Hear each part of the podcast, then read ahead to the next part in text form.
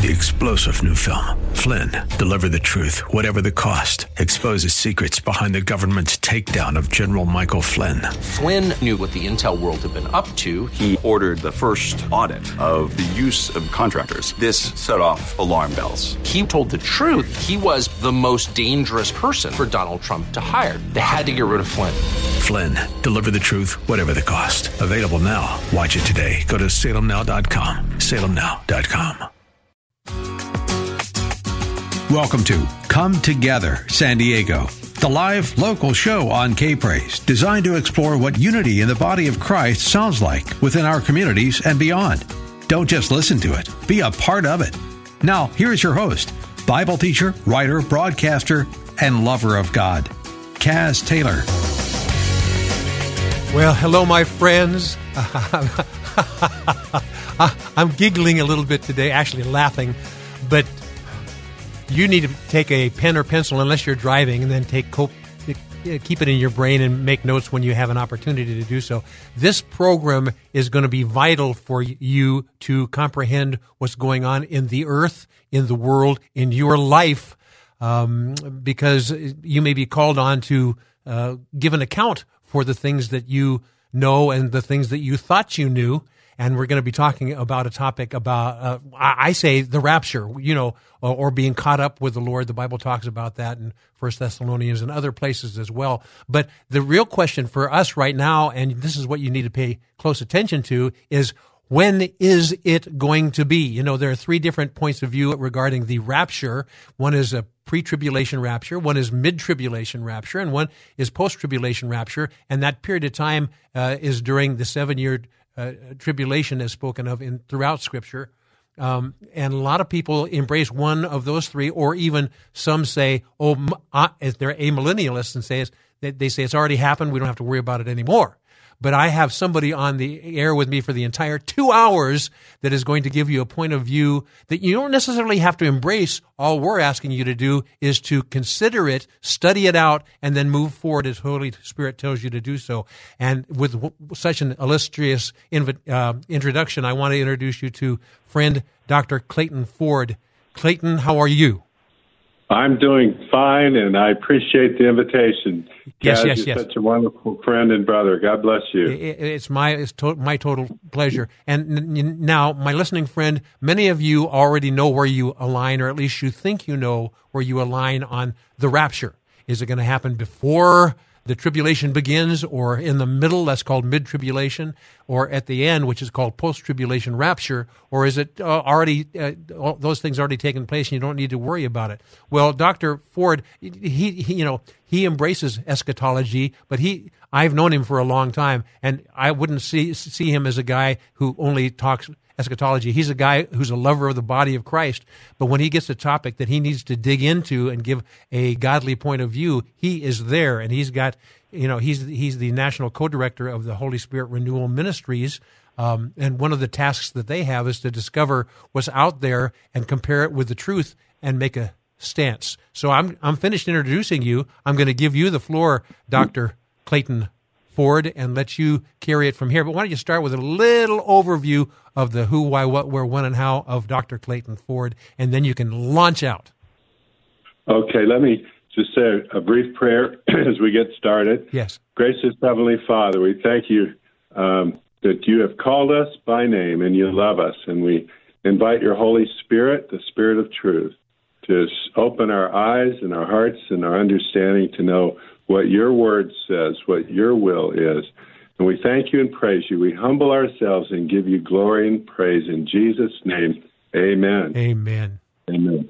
Well, I've been a pastor for decades, and I'm not one actually who's really ever specialized or given much, much teaching on or, or sermons on the subject of the tribulation, the rapture, and second coming. I've had my viewpoints, but I've also believed the main thing is to make the main thing the main thing. See, there's a doctor for you. I mean, great wisdom there. Make the main Yeah, thing the main main- thing. main thing Thank is, you. is uh, proclaiming the good news of Christ and making disciples, lifting him up, being his ambassadors. And so I, in years past, had thought about the rapture, tribulation, second coming as kind of a more peripheral thing. It's interesting to talk about. We need to be, you know, thinking about, prepared. But I know there's been uh, danger of disunity, and as a pastor, I've had an umbrella in the church, so to speak, where I've had people with different points of view. But looking around in our world today, and I don't have to go through all the different things that are happening, unbelievable mm, things. Never happened before, to my knowledge. Me either. And it, it makes the things of the end times seem far more important, like the signs of the times. And, yes. you know, I, I uh, approach this with humility, and yet I have a, a firm point, point of view that will be different than what most of you, or perhaps most of you, I'm not sure. But here's here's what I'm talking about today. Why I believe that the church will be raptured at the second coming of Christ and not before the great tribulation. In other words, I believe Christians are going through, and before you turn off your radio, I don't think they are, Doctor. the Bible is our authority, and I intend to prove to you, showing you explicit teachings of Scripture why I believe as I do. Could I be wrong? Yes, as a matter of fact, I'd be happy to be wrong. I'll be the first to apologize on my way up to my pre-trib brothers and sisters. But it's too important. It's not just important as a theological thing like truth matters, which it does matter, but it matters on the practical level now because if people are putting all their eggs in that basket, so to speak, and they find themselves moving into what is clearly a tribulation period that Jesus described, I, I think most of my, almost all my pre-trib uh, friends are are deeply grounded enough that they would just adapt and change their theology. Yes. Well, I didn't have that right, but it's also related to our witness. If we make the pre-trib rapture an evangelistic tool and we tell people this is going to happen, and then it doesn't happen, then yeah. they think, well, if that didn't happen, why should I believe any of it? Yes, yes, so yes. You know, you know.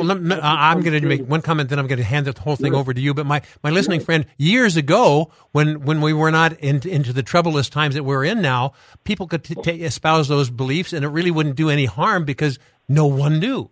But someday, someone somewhere is going to experience the tribulation and uh, if you have are espousing one thing and it doesn't happen that way, uh, it has significant uh, danger for those who have embraced it because of the people who innocently listened, and all of a sudden they go, "But it's not happening that way. What do I do?" So I, I, I think you uh, sharing this insight is valid. Pay close attention, my friends, because the Bible says to study to show yourself approved unto God rightly dividing the word of truth. That means you can wrongly divide it. I'm going to hand it over to Clayton. We've got about uh, two or three minutes in this segment.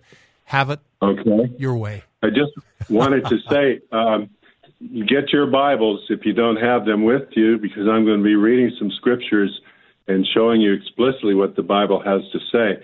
But also, if you would like a full summary of everything I'm sharing, you can get that either by going to my blog at claytonford.net, that's C-L-A-Y-T-O-N-F-O-R-D dot N-E-T, or emailing me at claytonford at sbcglobal.net, and I'll be glad to send you everything I have, including a three-hour video seminar I did on this subject. Oh, my. But uh, my, my, academic training is uh, a, a, bachelor's at Davidson College. I have an MDiv degree. I got a do- uh, degree. I got a doctor of ministry degree over 40 years of pastoral leadership and uh, been a leader, a, a leader in Holy Spirit Renewal Ministries for several decades. But more important than any of that, I believe, is that I've read the whole Bible cover to cover 30 to 40 times is my guess, maybe maybe more than that.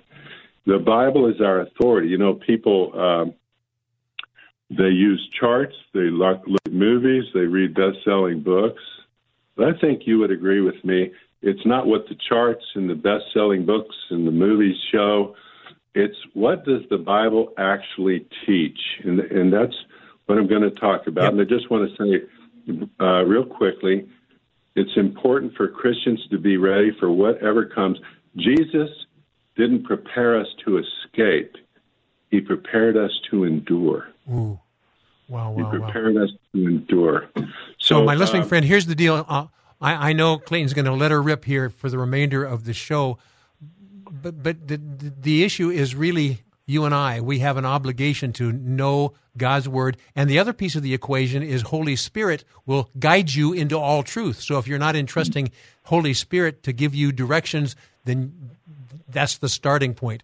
Uh, okay, we're gonna. Uh, I I know you're gonna be j- jumping into this in the next segments. My listening friend, I hope uh, that uh, Dr. Clayton Ford has whet your appetite. Now he's going to go into this, uh, the insights that he's studied through. I want you to take copious notes and then dig it out yourself because it's got to be you convinced of things rather than somebody else telling you who, why, what, where, when, and how. We'll talk more about that when Dr. Clayton Ford and Kaz come right back. This is Come Together San Diego, the live local show on K Praise. More Come Together San Diego is just moments away. Now, back to Come Together San Diego, the live local show on K Praise with Kaz Taylor. Yes, indeed. Kaz and Dr. Clayton Ford talking about the rapture who, why, what, where, when, and how. And I'm going to hand it early on over to uh, Dr. Ford because he has many things he wants to share. And we only have a two hour show. Can you believe that? Wow, Dr. Ford. We had two weeks. Yeah. you know, Kaz, if there ever was a time for Christians to study and know the Bible, uh, I mean, that's always the case, but definitely now. Second Timothy chapter 2, verse 15, study to show yourself approved, a workman who has no need to be, be ashamed, rightly handling the word of truth. So important that not only we believe the Bible's authority, but we rightly handle it. We learn how to understand it and interpret it. Um, in 2 Timothy 3:16, all scripture is inspired by God and profitable for teaching, reproof, correction, and training in righteousness. So studying and understanding it, we there are some responsible tools of interpretation that are so important. Um, we don't treat the Bible like a like a magic eight ball where we, you know, shake you know magic eight ball when I was a kid. You know, Some may remember that. me? Third grader, I was. Does Patsy love me? Yes, no, maybe. Try again later. a lot of people use the Bible. They pick up the Bible, open it up, and and ask a question and put their finger down. You know, that's that's no way to study the Bible. It's. I mean, God could use anything, but that's not studying to show yourself approved. Uh, you know, things like learning principles of interpretation, like the historical and, and literary context of a passage or a book of the Bible. Who wrote it? When? Why? What's the point? All those kinds of things. A good study Bible can help with that. But the literary context, too, when we're reading, say, for example, one of Paul's letters, we don't just open it up to the middle and put our finger down.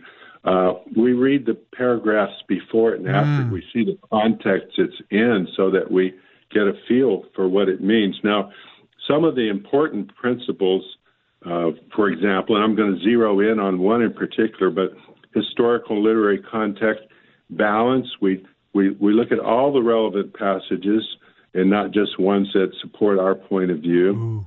We interpret the Old Testament from a New Testament perspective because Christ fulfills the Old Testament. So we see the Jewish feasts and ceremonies and holidays and Sabbaths are all uh, viewed from a New Testament perspective. Uh, Colossians two sixteen. Don't let anyone judge you by new moon, Sabbaths, feasts, etc., etc. These are a shadow of what's to come. The reality is Christ.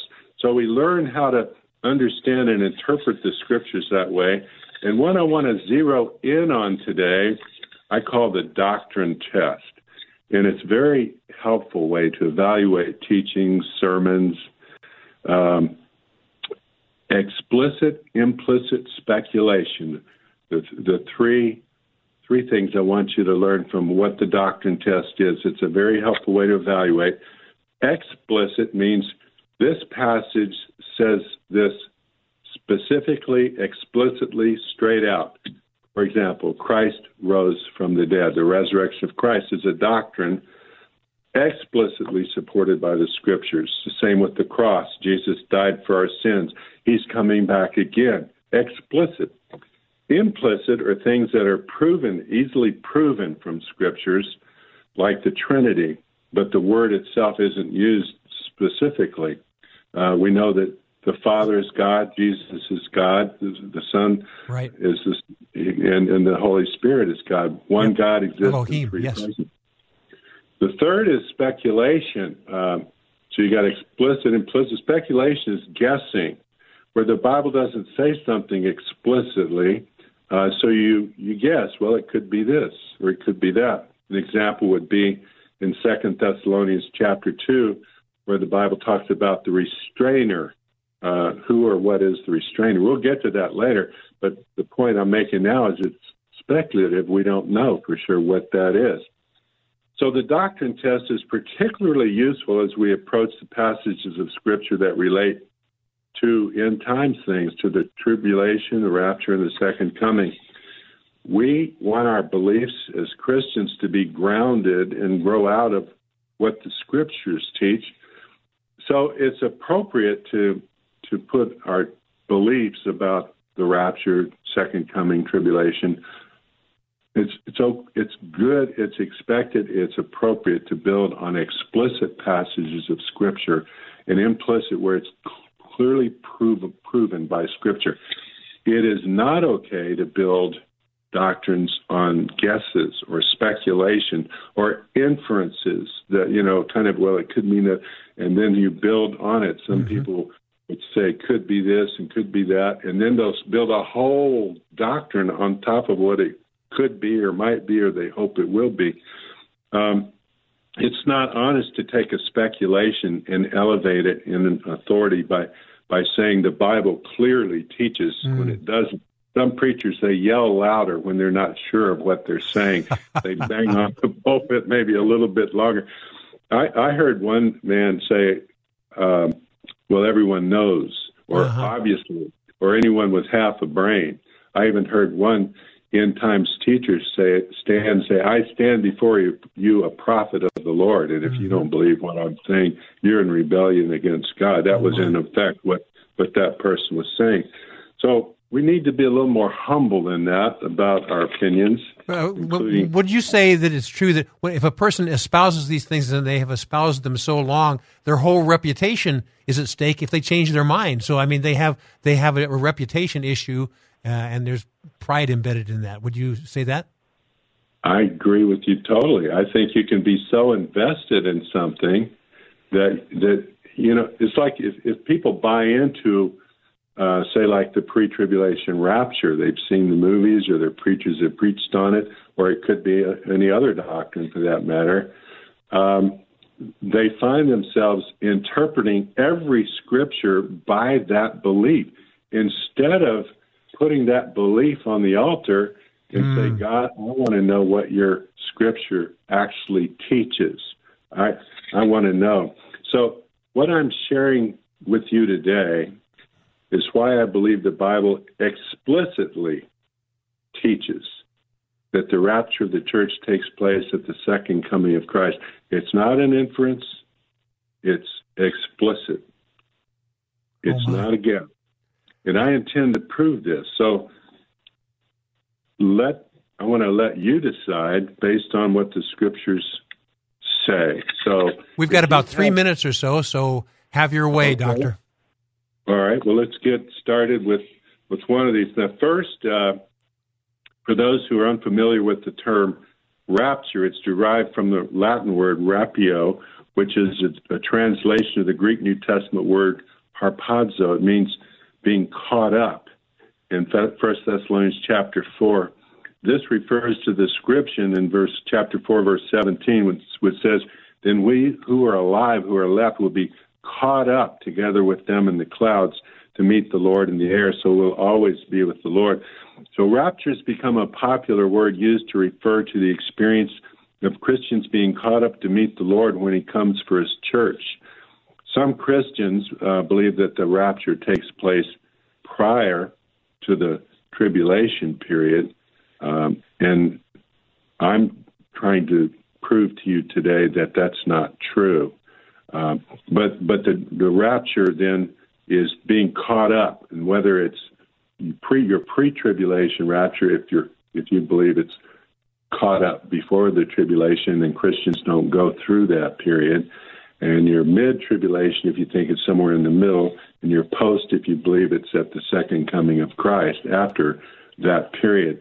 I'm one who believes that the Bible clearly teaches that the second coming of Christ is when we're raptured. Now we're going to look at couple of scriptures. I don't know if I have time to get into you've those got, now. Uh, you've got about 30 seconds before we have to go to commercial break. So why don't you do this? You can be a little tease right now and say, here's where we're going. Okay. That's what we do in the radio business. And here's what's coming up next. So I'm going to give you 30 seconds to say what we're going to talk about in the next segment. So my listening friend, you can be prepared. So doctor, okay. where are we going?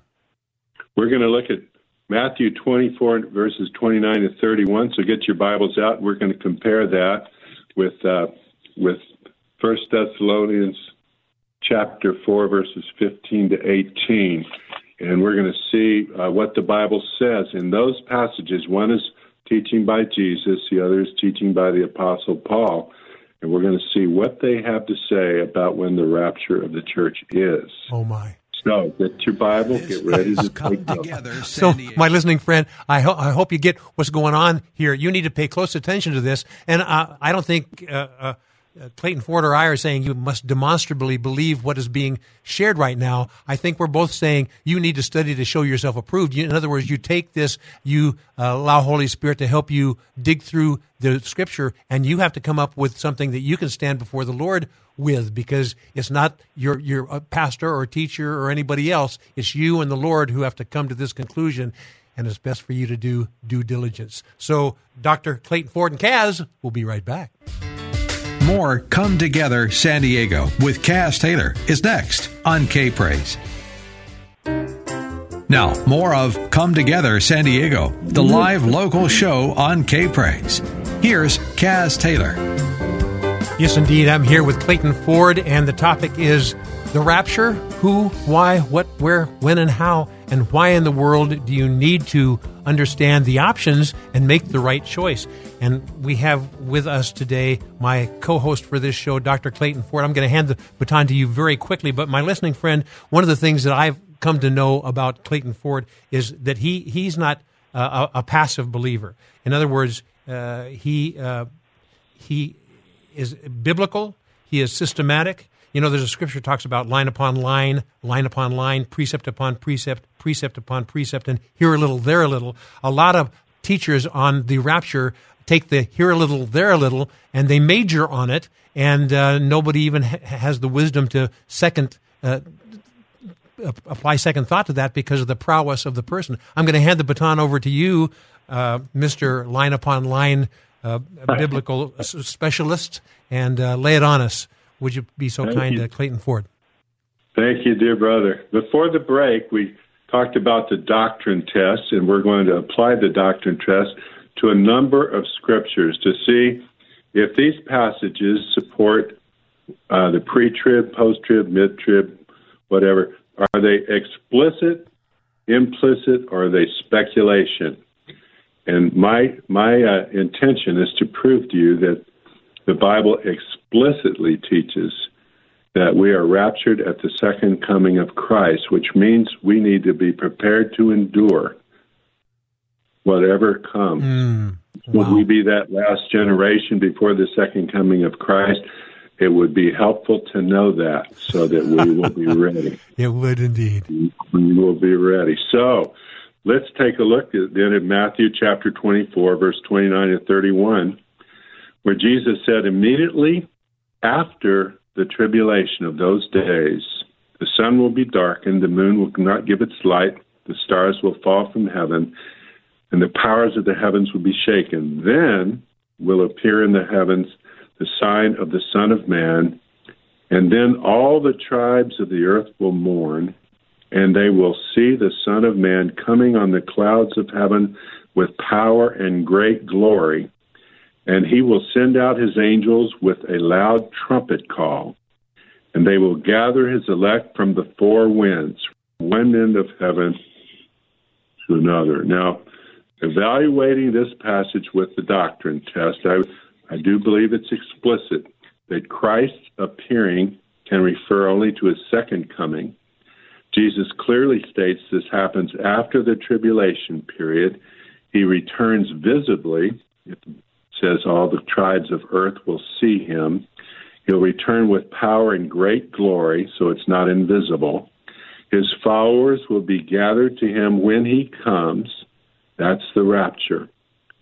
Now, that's explicitly the rapture at the second coming. Let's look at a passage that is widely used as the most important passage. It's the only passage with the word uh, that is translated uh, into English as rapture. Um, it's the only one, and this is First Thessalonians four fifteen to eighteen.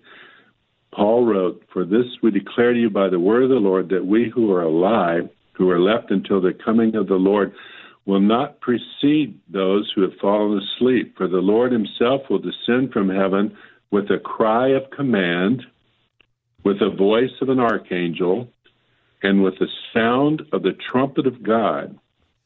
And the dead in Christ will rise first. Then we who are alive, who are left, will be caught up together with them in the clouds to meet the Lord in the air.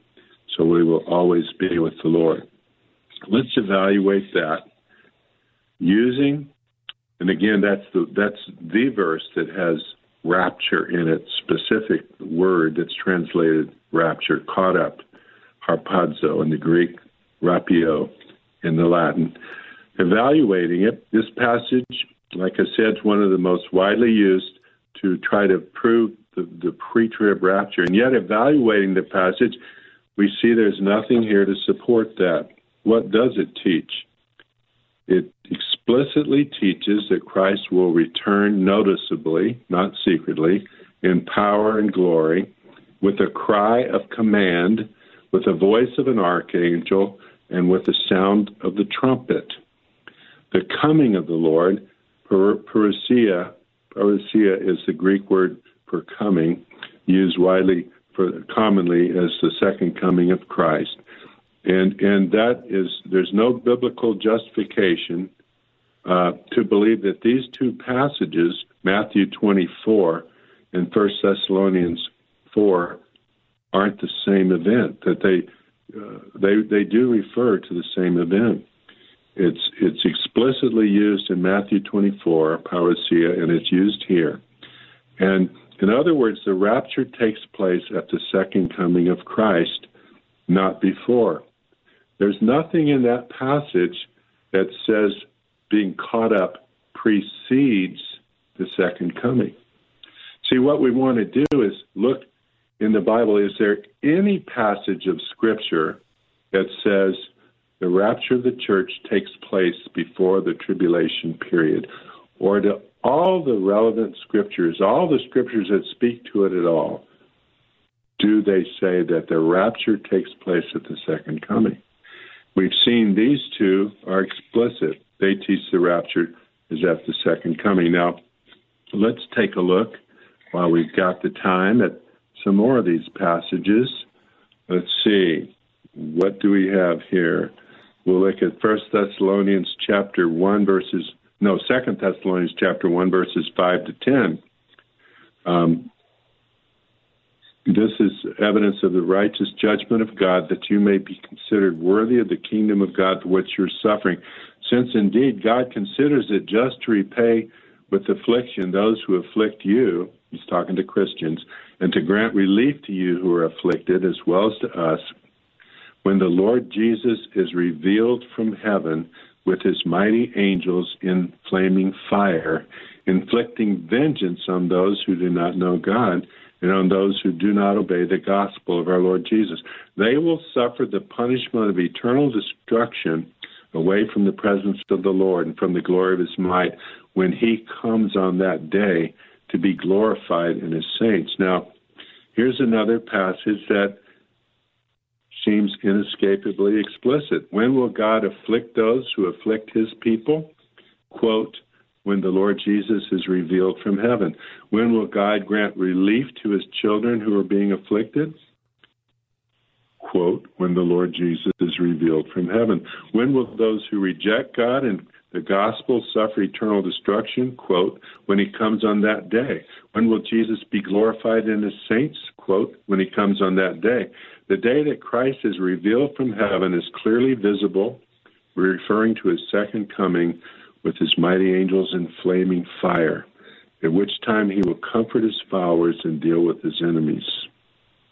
It would be speculation, even worse than speculation, it would be ignoring what it says explicitly to say that the event of Christ's coming refers to anything other than his second coming. Wow, a lot of things to sip on here. We've got about uh, two and a half minutes or so, so I'm handing it back to you just so that you have the awareness of when we have to take a commercial break, okay. Dr. Ford. Let, us take a look at a couple more here. First Corinthians chapter 15, verses 50 to 52.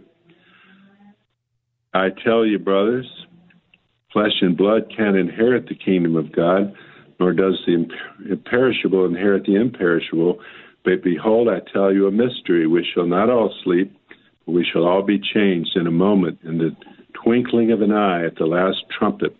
For the trumpet will sound, and the dead will be raised imperishable, and we will be changed. Now let's apply the doctrine test to that. This passage is often cited as a verse supporting the pre trib rapture, but how can that be so when verse 52 says explicitly that our transformation happens at the last trumpet?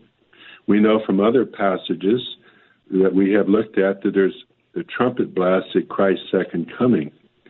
The Greek New Testament word for last is eschatos. You know what that means? It means last. It means the ultimate last, the extreme last, uh, that at which after which there is no other. How can this last trumpet refer to the next to the last trumpet, seven years prior to the last trumpet?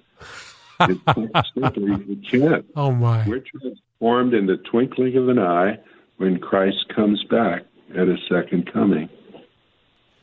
Wow! Wow! Wow! We've got about uh, thirty, uh, let's say, sixty seconds right now for you to once again give that tease. You're doing such an excellent job uh, in ex, uh, in exposition, sharing some insights here, and I, I, I maybe you're the, the lead in your pencil, my listening friend, is wearing out. Grab another one, or if you dare to, use ink. so, where are we going? About 30 seconds to tease what's coming up next, Dr. Ford. Okay, get your Bible and turn to Second Peter chapter 3. I honestly want to look at all the relevant scriptures about this subject so that you don't think I'm trying to skirt around uh, some. We're going to be looking at probably your your the ones that you think are are important, like Revelation 3, 3.10. We're going to be looking at a lot of things. So get your Bibles. Uh, Peter has a lot to say about this in Second Peter chapter 3 concerning yes. the end times. So be ready to rock and roll. Yes, yes, yes. By the way, this show will also show up in the archives around uh, a couple days from now. So you want to find out, and you, you might want to listen to this about a thousand times. so we're going to talk about some things that are just uh, some evidence that you need to be aware of when Dr. Clayton Ford and Kaz come right back. This is Come Together San Diego, the live local show on K Praise. More Come Together San Diego is just moments away. Now, more of Come Together San Diego, the new live local show on K Praise. Here's Cass Taylor.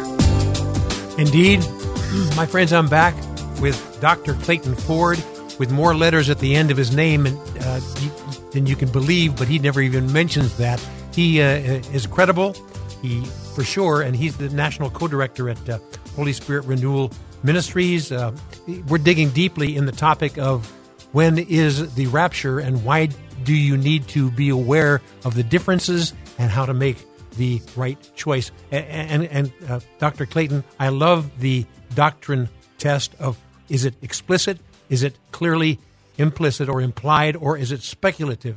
And the issue is uh, people are trying to build doctrines around speculation. I'm going to hand it to you. Take it where you want to go, there, Doctor. Okay, thank you, dear brother. Uh, we've looked at a number of scriptures, and right now we're looking at Second Peter chapter three, verses two to four and eight to thirteen. you should remember, Peter writes, the predictions of the holy prophets and commandments of the Lord and Savior through your apostles, knowing this first of all, that scoffers will come in the last days with scoffing, following their own, own sinful desires. They'll say, Where is the promise of his coming?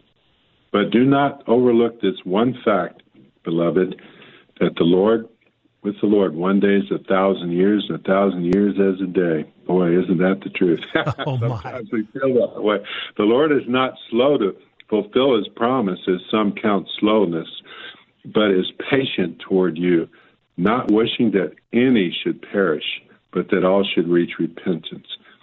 But the day of the Lord will come like a thief, and thus, and then the heavens will pass away with a roar the heavenly bodies will be burned up and dissolved.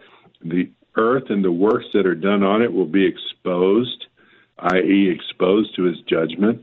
Since all these things are thus to be dissolved, think about that dissolved, destroyed. What sort of people ought you to be in lives of holiness and godliness, waiting for and hastening the coming of the day of God? because of which the heavens will be set on fire and dissolved, and the heavenly bodies will melt as they burn. But according to his promise, we are waiting for new heavens and a new earth in which righteousness dwells. Now, let's evaluate this with the doctrine test. I encourage you to read the whole chapter for context later. But in this passage, Peter exhorts believers to trust God that the day of the Lord, which is the second coming of Christ to save his faithful followers and judge the wicked, that the day of the Lord is indeed coming, in spite of what scoffers say. God isn't slow about his promise, but he's delaying because he wants as many people as possible to repent and be saved. He loves everybody. Peter goes on to describe what will happen when Christ returns, uh, when when he comes. The heavens and the earth will be either or you know burned up, dissolved, the earth exposed. Um, you just don't want to go through that. That's his point. The whole thing is going to be cataclysmic, and he's he's he's telling us in light of what's coming. he asks Christians, "What sort of people ought you to be?" Wow, they need to be people who are living lives of holiness and godliness as they wait for his coming. Wow. You're saying, uh, D- uh, Dr. Uh, Clayton yeah. Ford, you're saying that God, well, it's actually scriptural. Not, uh, God is not willing that any should perish, but all should come to repentance. And what you're saying is there's a lot of work to be done between the bringing, the beginning of a, the tribulation period of time and the end. There's a lot of souls that can and should be saved. And you're wondering how that's going to happen. Look in the mirror, my friend. Look in the mirror. Handing it back to you, Doctor so true. As people say, why would God allow his people to go through uh, the tribulation period? there you go. You just answered the question, Cass. because he loves people and wants them to be saved. That's why Jesus said in John chapter 17, I don't ask that you take them out of the world, but that you keep them from the evil one. He prayed to the Father. Why does he not take us out of the world during those times? Is because he loves people and we mm. are his ambassadors and his lights. Well, this is explicit that Peter is speaking to Christ's followers who will be living on the earth as they wait for the second coming of Christ. To be prepared for his coming, which will be accompanied by the destruction of the heavens and and cataclysmic events for the entire cosmos, his followers must live to honor God. Wow. The wicked will be judged, the righteous will be saved, and we'll be looking forward to a new heaven and a new earth. Whew. Wow. New, isn't that beautiful? A new heaven and a new earth. There's no pre trib rapture here. There just isn't. We're all looking to that day. And uh, And it's God's compassion. We go, why don't you have compassion on us and take us out? But He has compassion on the whole world so that He can put His people in place to save as many as who are willing to be saved. That's true. You know, the, the same question why would God allow His children to go through that horrible period of time? You could ask the same thing why did He allow His Son to go through that horrible wow. time when you Jesus could have called legions of angels and not gone through it. And Jesus even prayed, Father, if I don't have to go through this, please remove this. Yeah, let the cup me. pass from me. Wow. Wow. If possible. But see, it wasn't possible because God so loved the world that he gave his son. And Jesus went to the cross. Bible says, who for the joy that was set before him, he endured the cross. And for the joy set before believers that more souls will come into the kingdom, we will endure. Wow. Jesus said, the one who endures to the end will Ooh. be mm. saved. We shouldn't be looking to be raptured out. I mean, you look at what most of the world is going through now. Yes. Many places in the world, Christians are being killed for their faith. Yes. There's starvation, there's famines, there's so many things going on. Uh, we dare not think that somehow we are superior to them and that we're not going to have to pay the price of suffering. You know, we don't embrace suffering. Um, we don't go looking for suffering. And, and life for us is not an escape from suffering. We embrace suffering. We endure suffering, not go looking, but endure it for a greater good. Mm. Jesus embraced, endured the suffering so that the world could be forgiven and so that people could come to salvation in Jesus Christ. And uh, that's that's why we that's why we prepare our minds, our hearts to go through whatever comes. I mean, like I said, if I'm wrong, I'll be I'll be a happy camper. I'll Oh, I, I can identify with you completely. You know, it, it would be convenient to believe pre-tribulation rapture. It would be convenient because then you don't have to go through this stuff. But if you really look at the character of God, He's not willing that any should perish. What's He going to do so that they don't perish? And if you're gone, how can people be impacted by nobody here? Please. Yep, yep. And you look at what happened to his his first disi- his first apostles, disciples. You look, most of them were killed for their faith. Most of them went through terrible suffering. Um, Well, we've got about one minute left, uh, Dr. Clayton Okay. Ford. How would you like to close this se- segment and uh, tease for the next segment? The first hour kind of went quickly, didn't it? Yes. Well, we're going to be looking at Second Thessalonians chapter two, verses one through eight. We're going to see uh, explicit teaching concerning the rapture the second coming, and we're going to see uh, a passage about the restrainer that is speculation. And Yes. we're going to talk about both of those and how to use this doctrine of um, this doctrine test to evaluate these things. This is one of the most explicit passages concerning the rapture and second coming. So get your Bible, get ready, and uh, get, hold on. We're, My, my, my. We're we're gonna get to this. Oh, my, my. Dr. Clayton Ford, um, the co director, national co director of Holy Spirit Renewal Ministries. My listening friend, I hope you're paying close attention and you're taking notes, and you can go back to the archives in a few days and check, check this out and listen to it many, many, many times because we are in times where we need to get it right. And I thank you, Dr. Clayton Ford, for starting us on that path, but continuing this path when we come right back.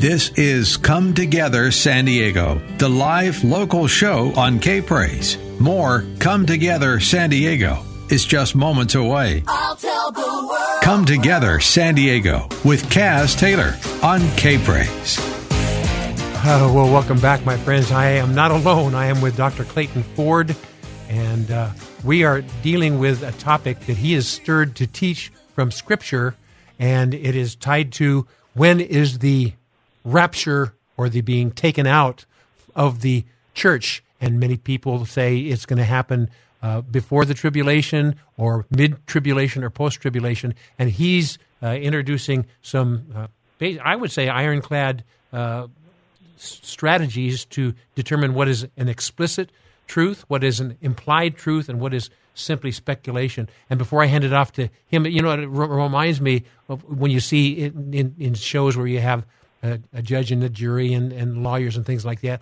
Raise your hand and repeat after me. I promise to tell the truth, the whole truth, and nothing but the truth. So help me God. This so help me God is the vital component there. And one of the things we talk about in the scripture, we talked about uh, Second Timothy, where it says, "Study to show yourself approved unto God." Really, that's where it is. It's unto God, not unto the appreciation of a teacher, a pastor, a leader, or someone who's espousing one doctrine or another. And the only way that you can really do that is by Holy Spirit directing you. And so I'm trusting that Holy Spirit directs you through what uh, Dr. Clayton Ford is sharing about going through the tribulation, and it is God's mercy that you're going through for the sake of others that need to hear what you have to say. Handing the baton to Dr. Clayton Ford. Lay it on us, Doctor. Okay, thank you, dear brother. Just summarizing what we've covered so far, we've found that the following scriptures explicitly teach that the rapture of the church happens at the second coming of Christ and not before it. Matthew 24, 29 to 31, 1 Thessalonians 4, 15 to 18, 2 Thessalonians 1, 5 to 10, 2 Thessalonians 2, 1 to 8. We're covering that in a minute. 1 Corinthians 15, 51 and 52, and 2 Peter 3, 2 and 13. That's huge. That's, That's huge. Huge. Now, right now we're going to look at Second Thessalonians chapter two, verses one through eight. And like I said, this is an example of explicit and also related to the restrainer, uh, where you have to speculate, but you don't build a doctrine on that. Now let's take a look. Reading from Second Thessalonians chapter two, verse one. Now concerning the coming of our Lord Jesus Christ and our being gathered together to Him. You notice that the coming Greek mm-hmm. word parousia the coming of our Lord Jesus Christ and our being gathered together to him, we ask you, brothers, not to be quickly shaken in mind or alarmed, either by spirit or spoken word or letters seeming to be from us, to the effect that the day of the Lord has come. Let no one deceive you in any way, for that day will not come until, unless the rebellion comes first, and the man of lawlessness is revealed, the son of destruction or perdition, who opposes and exalts himself against every so called God and object of worship, so that he takes his seat in the temple of God, proclaiming himself to be God. Do you remember that when I was still with you, Paul said, I told you these things? And you know what is restraining him now, so that he may be revealed in his time. For the mystery of lawlessness is already at work. Boy, is that not true in our my, day. My. Only he who now restrains it will do so until he is out of the way. And then the lawless one will be revealed, whom the Lord Jesus will kill with the breath of his mouth and bring to nothing by the appearance of his coming. Now, first, we'll evaluate the use of the doctrine test by using the doctrine test on the, concerning the uh, rapture and the second coming. Here we go. This is one of the most explicit passages. Listen clearly. Christians will meet Christ, be raptured, when he comes back, second coming, and he won't come back until after the man of lawlessness, elsewhere called the Antichrist, comes to power and deceives the world. Jesus will kill this man of lawlessness when he comes back. Explicit. It says, concerning the coming of our Lord Jesus Christ, that's the second coming, and quote, our being gathered to him when he comes, that's the rapture. That is not going to happen until after, after the man of lawlessness has done this, his evil thing. When Jesus comes back and raptures the church, he'll also at that time destroy the man of lawlessness it may seem like I'm being repetitive. I guess I guess I am, but I want to make sure you get this. Why? Jesus comes back one time at the second coming, and that is when the church is gathered to meet him. That's explicit. That's explicit. Now, let's move on to the doctrine test to understand the identity of the restrainer who holds back lawlessness and the man of lawlessness until the allotted time. Seems like in our day, restrainer is moving out of the way a little bit here. This is interesting because the Greek word used for the one restraining lawlessness is used here in two ways. One reference is a neuter parti- participle, like it's a fourth, like you know what is restraining the, the man of man of lawlessness. You know what, and the other the other uh, verse six says is it's a masculine participle. Only he who restrains. So you've got both neuter and masculine. Although Paul may have told the Thessalonians who or what the restrainer, he says, remember I told you, he didn't tell us, either here or in any other passage. So everybody, so people that are teaching the pre-tribulation rapture are saying the Holy Spirit and and the church basically is taken out before this time. Yeah. But one another way to deal to deal with this, it could be the one new man in Messiah. It could be the body of Christ uh, I mean, there are a lot of different extrapolations from that, and it's not, as you say, you know, it's not explicit. At best, it's speculative. Chaz, at least 30 speculations, uh, theologically, 30 as to the restrainer's identity. Three of the more prominent theories include the Roman Empire or emperor, or more broadly, governmental authority in general and we'll take a look at these in a minute. The second is the Holy Spirit. The mm-hmm. third is Archangel Michael. Yes. Uh, one could advance arguments for any of these, and, and a number of others, I'm sure. Um, let's let's look at, for example, the function of governmental authorities to keep peace and maintain order. When there's a collapse of governmental authority, and we see that happening in many cities uh, across our country at the moment, there's unrestrained rioting, looting. Oh my. Uh, movement to defund police, re- disrespecting our flag, rebelling against foundational values and principles. You've been watching the news, haven't you? I sure have, brother, and I've been praying hard. we can't help but see the expansion of lawlessness happen before our eyes. Can you imagine what would happen if United States government collapsed? Oh my! God forbid, and what lawlessness would happen throughout not only our country but the world, no doubt. Could the collapse of government authority be the restrainer? Perhaps. But so could the Archangel Michael. You could make a case. Sure. Daniel chapter 10 and Daniel chapter 12, where the Archangel Michael stood in the way of the Prince of Persia and did battle with this uh, demonic spiritual uh, entity. Um, when when Daniel was praying, uh, Michael came and had to do battle, and he restrained, you know, the, that uh, Prince of Persia. Uh, so could it be that? Possibly. What did you say? There were 30 different options that uh, Bible expositors yes, came up with? I bet you there's even more. the third is the Holy Spirit, and that's the one used often by the pre tribulation rapture theory. It might possibly be the Holy Spirit. The point is, whatever we think that answer is, it's not explicit. It's not without a doubt. It's not easily proven from Scripture. We'd have to conclude that whatever we decide, it's speculation. It's okay to say, well, you know, it could mean this.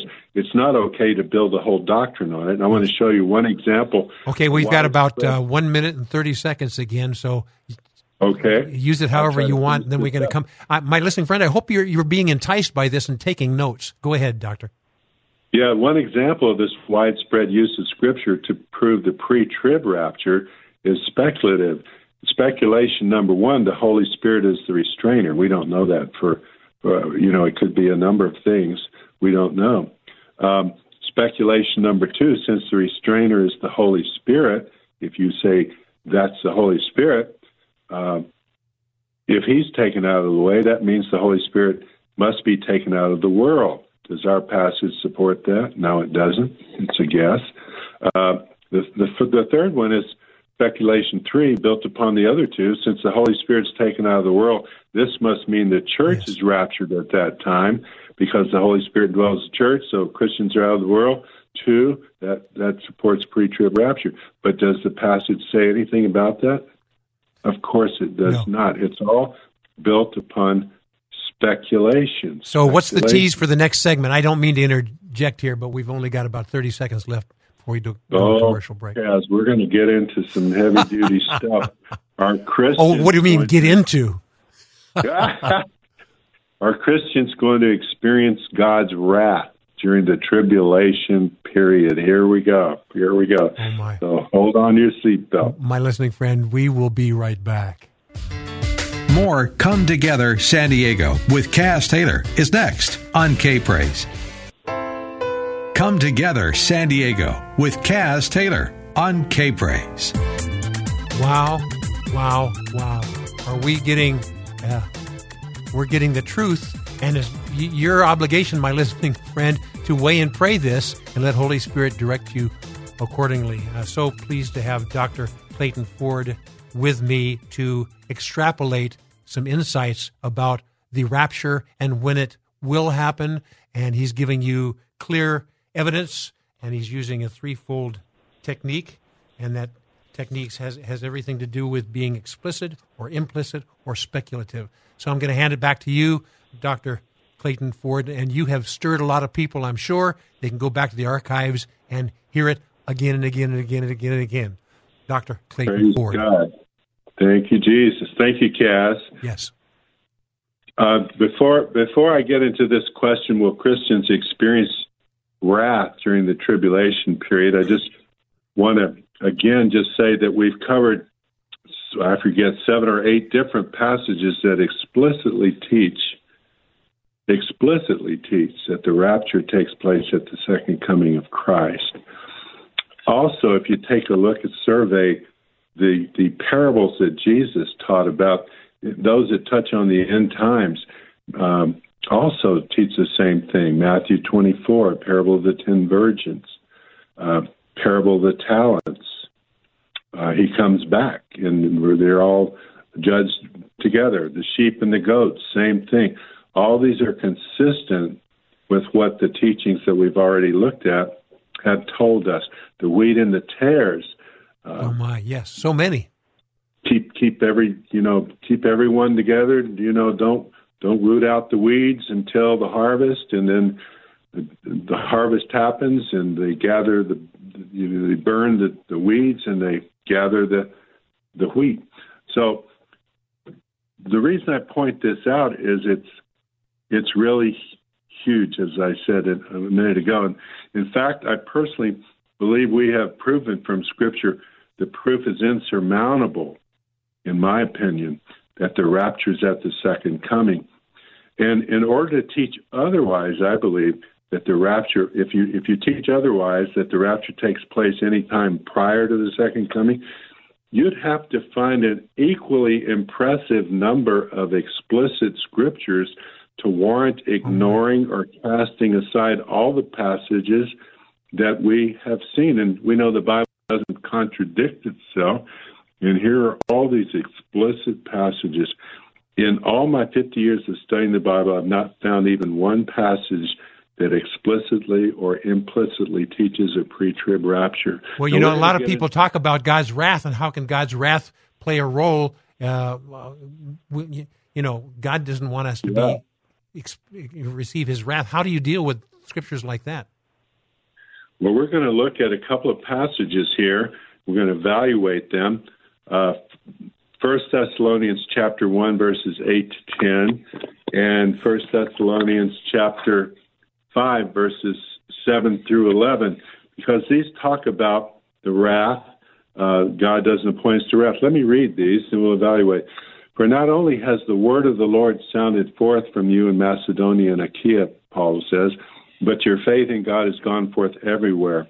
For they themselves report concerning us the kind of, of uh, reception we had among you, how you turned to God from idols to serve the living and true God, and to wait for his Son from heaven, whom he raised from the dead, Jesus, who delivers us from the wrath to come. There's one of those passages. Oh Jesus delivers us from the wrath to come. First Thessalonians 5, verse 7 following, those who sleep, sleep at night, those who get drunk are drunk at night. But since we belong to the day, let us be sober, having put on the breastplate of faith and love, and for a helmet, the hope of salvation. Here we go. For God has not destined us for wrath, but to obtain salvation through our Lord Jesus Christ, who died for us, so that whether we wake or sleep, we might be with Him. So we're not destined for wrath. So what's happening uh, in the in, during this part of the tribulation wouldn't be defined as God's wrath upon us. Is that what you're saying? Yeah, we've already seen, looking at the literary context of First Thessalonians and Second Thessalonians, Paul has already established that the rapture of the church takes place at the second coming of Christ. So we're not destined for wrath, but to obtain salvation is is the, in, in the context is it's talking about the wrath of God when Christ comes back, the, the judgment, uh, the the wrath, the experience of you know, the Greek New Testament word used for wrath in both passages is orge, often the word used to describe our just and holy God's final judgment. My. Um, yeah. Can I, can, and, uh, uh, Doctor, tell me if yes. I, I'm going to let you straighten me out if I'm missing the mark here. But when when you talk about God's wrath, one of the things that uh, the scripture that comes to mind, and you straighten me out if if I'm missing the mark on this, but in um, First Peter chapter four verse seventeen, it says, for the time is coming where judgment must begin in the house of the Lord. And if it begins with us, uh, what shall the end of them be that obey not the gospel of God? For if the mm-hmm. righteous are scarcely saved, what shall be the uh, for the ungodly and the sinner? Uh, what shall be for them? Now, one of the things that I see in this time frame right now that we're leading into is not God's wrath, but judgment has to begin in the house of the Lord. There's a thing that his saints have to look in the mirror and say, "Oh, That's here's where right. I've missed it, and here's where I've missed it." We are in the looking in the mirror time right now, where God's saying, "I'm, I'm, I'm." Gently rebuking you and saying, "Come, I, I, need you close to me because we've got big plans to execute in these following days." Would that would am I misapplying scripture there, or would that fit in with what you're saying as well? Yeah, I think there, there's a, a coming. You know, as, as times get harder and people go through suffering, there's a refining that takes place. There's yes. a, a cleansing. That, yeah, but that's not wrath. That's adju- no, God wrath. adjusting that's his kids. chastening, chastening, you know, uh, in preparation for being more Christ-like. It's a, a chastening, right. but the wrath, the, the wrath. Now there is these. So these passages, they they both speak of the the judgment the yes. judgment, the final judgment, that uh, we're not appointed to those things. Christ had taken care of those things. We're definitely not appointed to them. But uh, there, there is in the New Testament just a in chapter one of Romans, Paul writes, "The wrath of God is being revealed from heaven against all ungodliness and wickedness," and he talks about because they didn't acknowledge God or give thanks to Him, He gave them up. He gave them up, and you see this downward spiral. Yes. And, and according to according to Paul, that is an expression of God's wrath, where He gives up a society that's turned its back on God. But that doesn't mean that Christians are experiencing the wrath of God. Um, will Christians experience God's wrath? Um, in the tribulation period? That's that's a major question to yes. look at. Um,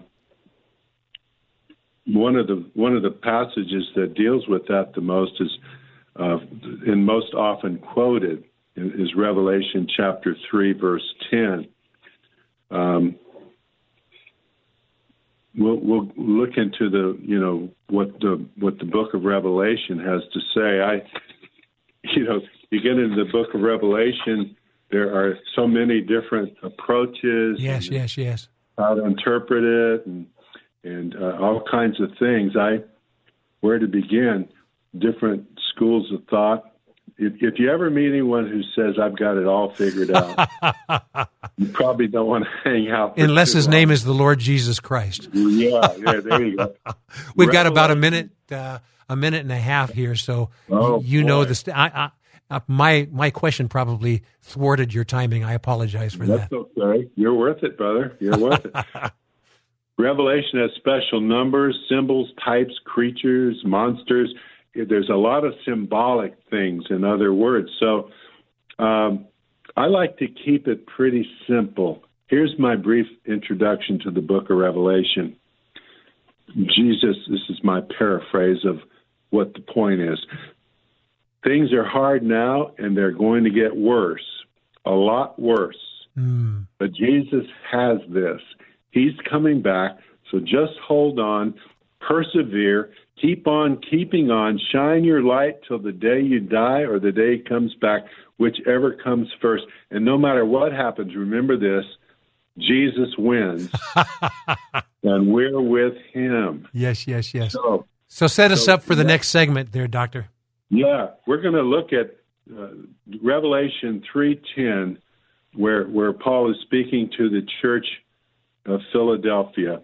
Oh. Um, you know, he wrote letters to seven churches, and he wrote to, to, to the Church of Philadelphia, and and uh, he said, because of your patient endurance, uh, that you're not going to have to go through uh, the wrath. you oh, know, my, my. and uh, wow. So we're going to take a look at what the Bible says about that. It, is that experience that Jesus is talking about? Is that uh, the wrath of God uh, is is that the is synonymous with the tribulation period? We're going to get into oh that my. question because that's an important one that people uh, point to a lot. Oh my! Will Jesus allow His people to go through that kind of thing. Oh my! So, uh, well, I hope your pencils are sharp, my friend. Maybe you're on your fifth or sixth notepad and you know this Revel- book of Revelation where it talks about the Church of Philadelphia. It's one of my favorite scriptures because I'm a Tabernacle of David guy, and it says that God will give the key of David,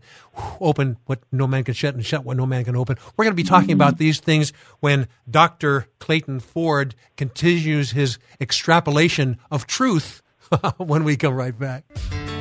More Come Together San Diego with Kaz Taylor is next on K Praise.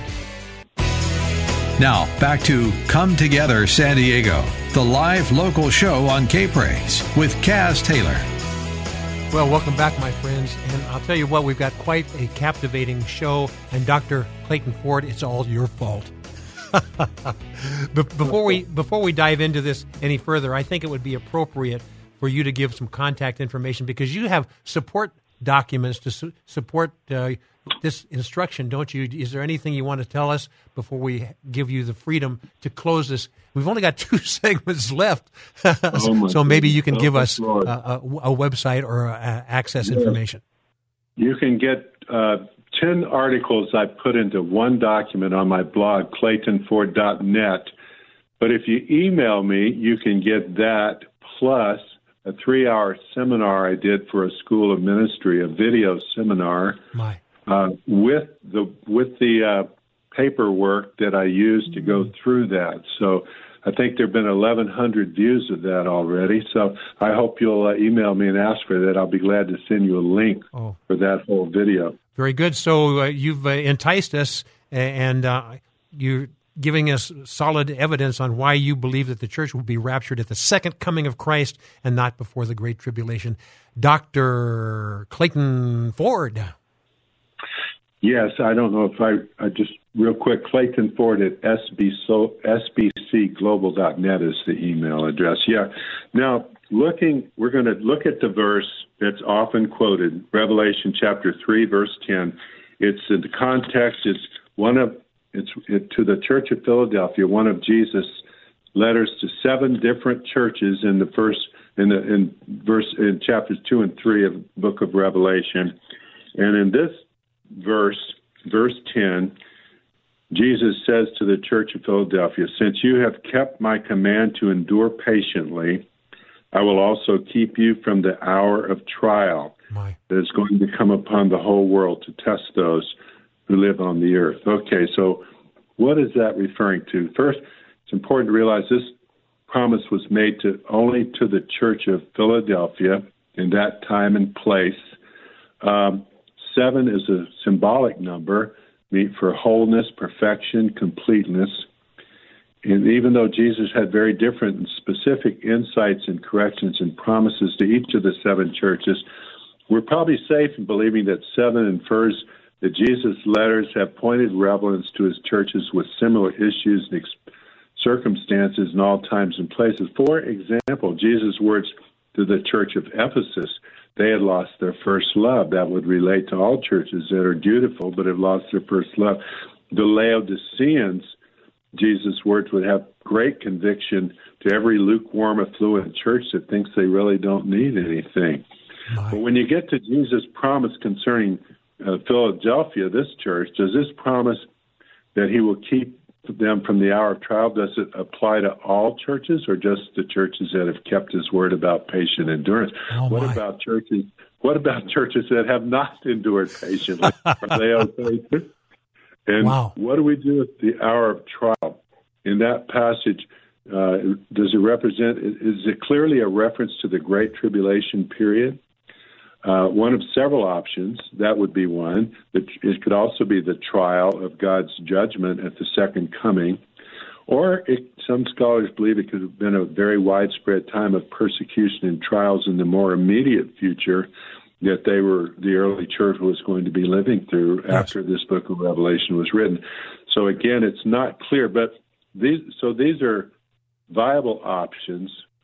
But uh, for the sake of of uh, the argument. Let's let's assume that it's talking about the Great Tribulation, even though that's not established. That would be more speculative. But let's not forget, there's as we approach this, there's not one verse in the entire New Testament that teaches a pre-tribulation rapture. All the verses that speak of being raptured or gathered explicitly teach, as we've gone over so far, that this will happen at the second coming of Christ.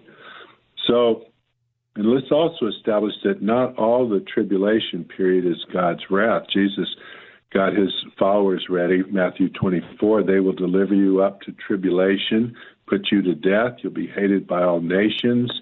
You know that a good portion of the tribulation period would be the Antichrist um, persecuting, killing Christians, the mark of the beast, all my, those my. kinds of things. Um, so, if we accept that at least part of the tribulation includes God's wrath against the wicked, is there a more plausible explanation for how Christ's followers will be protected from his wrath rather than resorting to a pre tribulation rapture, which your Bible nowhere points to mm-hmm. explicitly or implicitly?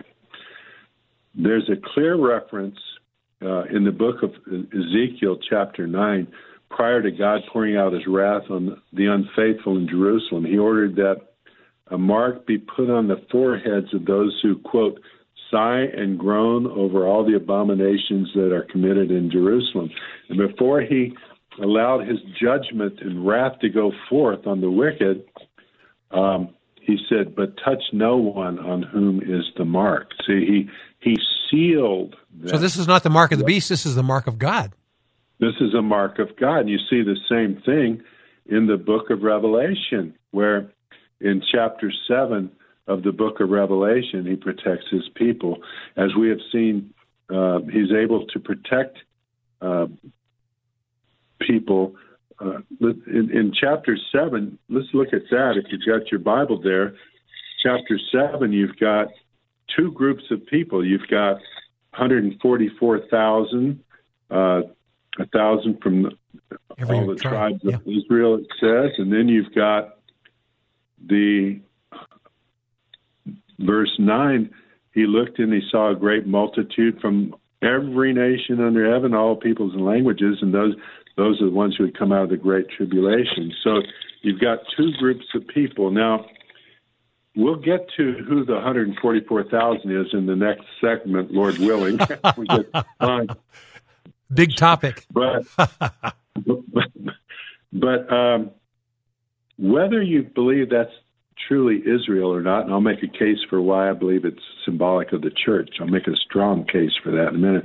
But let's just say you believe it's the Jews literal Jewish uh, people in times, they are sealed. Are they not sealed and go through, uh, experience the tribulation where the wrath of God is poured out? Is that not the case with them? You know, um, Jesus' followers will be on earth during the Great Tribulation because it says in Revelation 13, Revelation 14, that uh, here's a call for the endurance of the saints. Mm-hmm. In Revelation 14:12 defines who the saints are: those who keep the commandments of God and their faith in Jesus. Quotes. That pretty so much says they're believers, doesn't it? Yeah, they'll be servants of God, Jesus followers. So if you say, "Well, we won't, we won't be there. The church will be raptured," well, God went to a lot of trouble to unite the Jews and Gentiles mm. as one body in Christ. As a matter of fact, yep, one new man. Extremely important to God what He did. It's a mystery revealed in chapter three. The mystery uh, finally revealed that Gentiles are fellow heirs with Jews. In, in verse 10 of chapter 3 of Ephesians, that not only is, is that exhibit A of God's purpose on the earth, but he broadcasts, it says, to the powers and principalities in the heavenly realm. In other words, the one body in Christ, Jews and Gentiles united, um, is what took him centuries to put together in Christ, by the blood of Christ, he broke down the dividing wall of hostility, oh, yes. and he made one new man in the place of two. Ooh, ooh, now we've only got about a minute left in this segment, so yeah. do what you do, doctor. Do what All you right. do. Why would God separate that which took him all those centuries to prepare to have done in Christ? He's made us one new body in place of the two. Some people think that you know replacement theology means Israel's not important and people are treating the Jews unimportantly. That's that's not the case at all. God has graciously included with Israel, with the Jews, the believers in Jesus, Yeshua HaMashiach, He's included Jews and Gentiles in one body in Christ. Now, let me ask you, why would He separate those? Why would he say the Gentiles?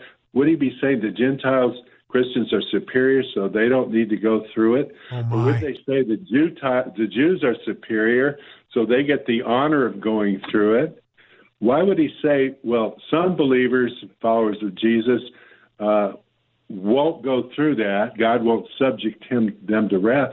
But why would he allow then the Jewish believers to go through that if you believe that that's who the 144,000 are. It just doesn't pan out. Wow. You've got a tremendous uh, task in the last segment here is to tie all these things together oh, and come up with the major conclusion. Help. My listening friend, uh, I, I, tell you, uh, two hours doesn't hardly get it here. So anyway, so I'm encouraging you to join us for the last segment because uh, Dr. Clayton Ford is going to tie all these things together and give you a tremendous amount of hope, but also a tremendous uh, directive to study to show yourself approved unto God. We'll be right back. This is Come Together San Diego, the live local show on K Praise. More Come Together San Diego is just moments away. Now, more of Come Together San Diego, the live local show on K Praise. Here's Kaz Taylor. Indeed, I am back at the last segment of this two hour broadcast with co host Dr. Clayton Ford, and he's telling you why he believes that the church will be raptured at the second coming of Christ and not before the great tribulation. And my listening friend, I need to tell you this right now because I know you're going to want to get into this and hear it uh, multiple times. This is a live broadcast, but we do have a, a, a benefit called podcast, which uh, show up in the uh, kprz.com drop down menu when you go there. And those podcasts should be available uh, within a couple days. So there you go. I'm handing it over to Clayton Ford, and you've got a lot to do in this last segment, which is probably a little less than uh, 10 minutes. Lay it on us. yes. In this in this segment, I want to talk about the, who are the 144,000 and and who are those who have come out of the great tribulation period and washed their robes um, want to look at what the Bible teaches about these things. I'm going to tell you some very significant reasons why I believe 144,000 sealed servants of God represent the church and not the literal Israel. And he's now, going to do it in uh, eight minutes or less. I'm going to try.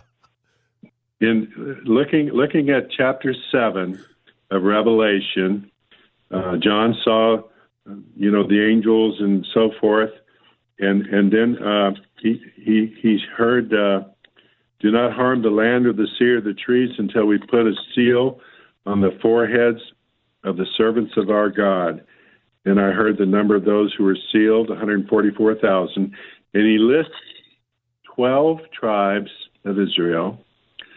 I want you to note um, it's not literal 12 tribes because the tribe of Dan is missing, and Joseph and Manasseh are both included. Um, Joseph being the father of Manasseh. So, so it's not a literal. As is Levi, as I recall. Yeah, Levi's in there, um, but not not Dan. So then you've got in verse nine. I looked in. So he hears 144,000 from every tribe, thousand from every tribe of Israel. After this, I looked, and there before me was a great multitude no one could count from every nation, tribe, people, and language. And they were wearing white robes, palm branches, praising the Lord. Salvation belongs to our God. Verse 13 tells us who they are. These in white, who are they? They are the, they who have come out of the great tribulation. They have washed their robes and made them white in the blood of the Lamb.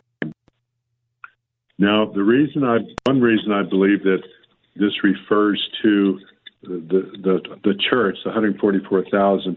If you look at Revelation chapter five, you see something that that John does. Uh, there, again, there's symbolism in the book of Revelation. And John sees nobody, there's no one who can open the seals, and John is weeping. There's no one to fulfill God's plan. And then someone says, Wait, the lion of the tribe of Judah, he is worthy. And so he hears lion of the tribe of Judah, and it says, I looked, I saw, a lamb as if it had been slain. So he hears one thing, and when he looks to see it, he sees lamb. He he hears lion, he sees lamb. Here in this in this uh, chapter, he hears the servants of God sealed, the seal of God on their foreheads, hundred uh, a thousand from from twelve tribes. He hears that. He looks and he sees people from every tongue and tribe and nation who've come through the great tribulation. I believe that's more than coincidental. I I believe that uh, you know the symbolism.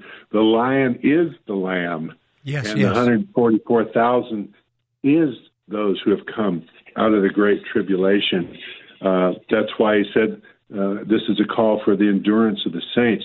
Another reason I believe is the numbers 12 and and multiples of 12, 144, 144,000 are used symbolically in other places, like the measurement of the temple. Yes. I believe it's in chapter 21.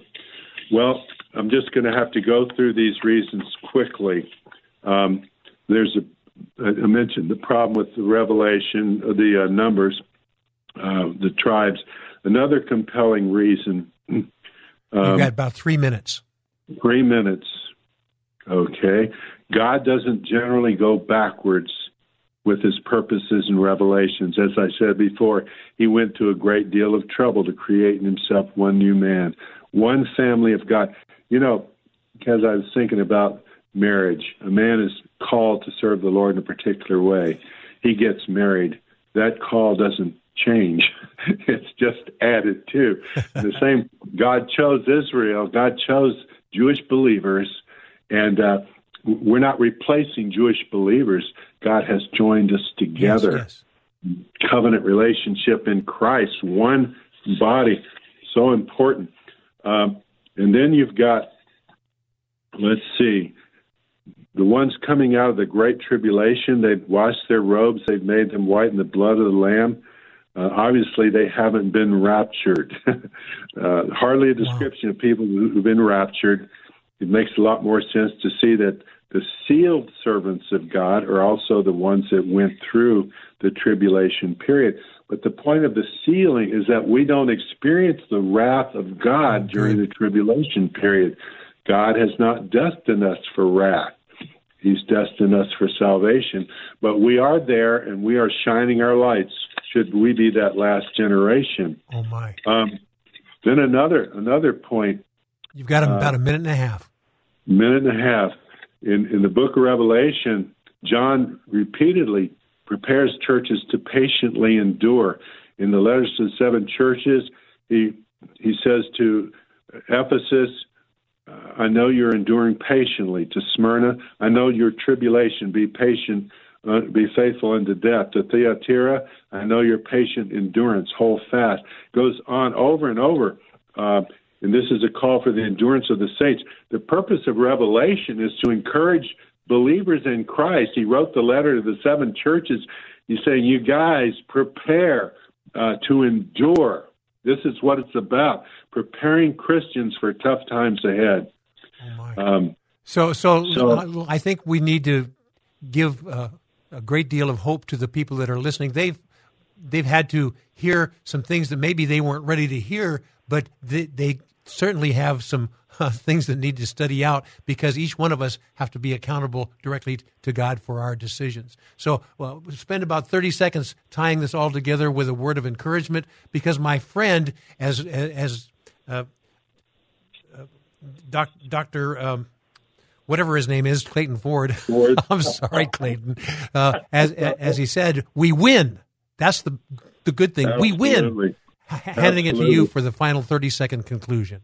Yes. Well, even though what I'm talking about isn't necessarily comforting, uh, it's important that we have the mindset. Jesus went through it. The early church went through it. Christians all over the world are going through very difficult things, but we need to know that we're we're sealed. That God seals us. We will not experience His wrath, uh, but we may go through very difficult times. And and just the final thought, Jesus, uh, Paul writes that nothing, Romans eight, nothing can separate us Ooh. from the love of God. Ooh. Not tribulation, not life or death, not past, present, future, not anything in all creation can separate us from the love of God. We will be loved by God. His grace will be sufficient to get us through whatever we need to face. And we we hope and rejoice that we might and hope to hear, "Well done, good and yes. faithful servant. Enter into the joy of your Lord." Oh my my! So so Dr. Clayton Ford has given you a bunch of stuff I'm going to give you a website for him that can give you the support information as well and other videos. Clayton Ford, C L A Y T O N F O R D, at sbcglobal.net. Uh, uh, Clayton Ford, thank you so much for investing your time with us. And my listening friend, I hope you were stirred and that you can dig in and study to show yourself approved unto God. See you next week. God bless you and thank you, Dr. Ford. Thank you so much. Thanks for joining Kaz Taylor and his many friends, including you, for Come Together San Diego. Join us again next week as we explore what unity in the body of Christ sounds like within this county and beyond on Come Together San Diego. Tell a friend, tell a neighbor, tell a coworker, and then let's all come together San Diego next Saturday from 5 to 7 p.m. on K Praise. Three star general Michael J. Flynn, head of the Pentagon Intelligence Agency, knew all the government's dirty secrets. He was one of the most respected generals in the military. Flynn knew what the intel world had been up to, he understood its funding. He ordered the first audit of the use of contractors. This set off alarm bells. The explosive new documentary, Flynn, Deliver the Truth, Whatever the Cost, uncovers the facts behind this scandal. Flynn told the truth. He was the most dangerous person for Donald Trump to hire. I find out the worst enemy that I'm going to face in my life is right here in America. They took my assessment and they wanted me to change it. And I was like, I'm not changing it. They had to get rid of Flynn with in depth interviews, archival footage, and never before seen personal records of the man behind the headlines. I just felt like I was drowning. Flynn, deliver the truth, whatever the cost. Available now. Watch it today. Go to salemnow.com. Salemnow.com.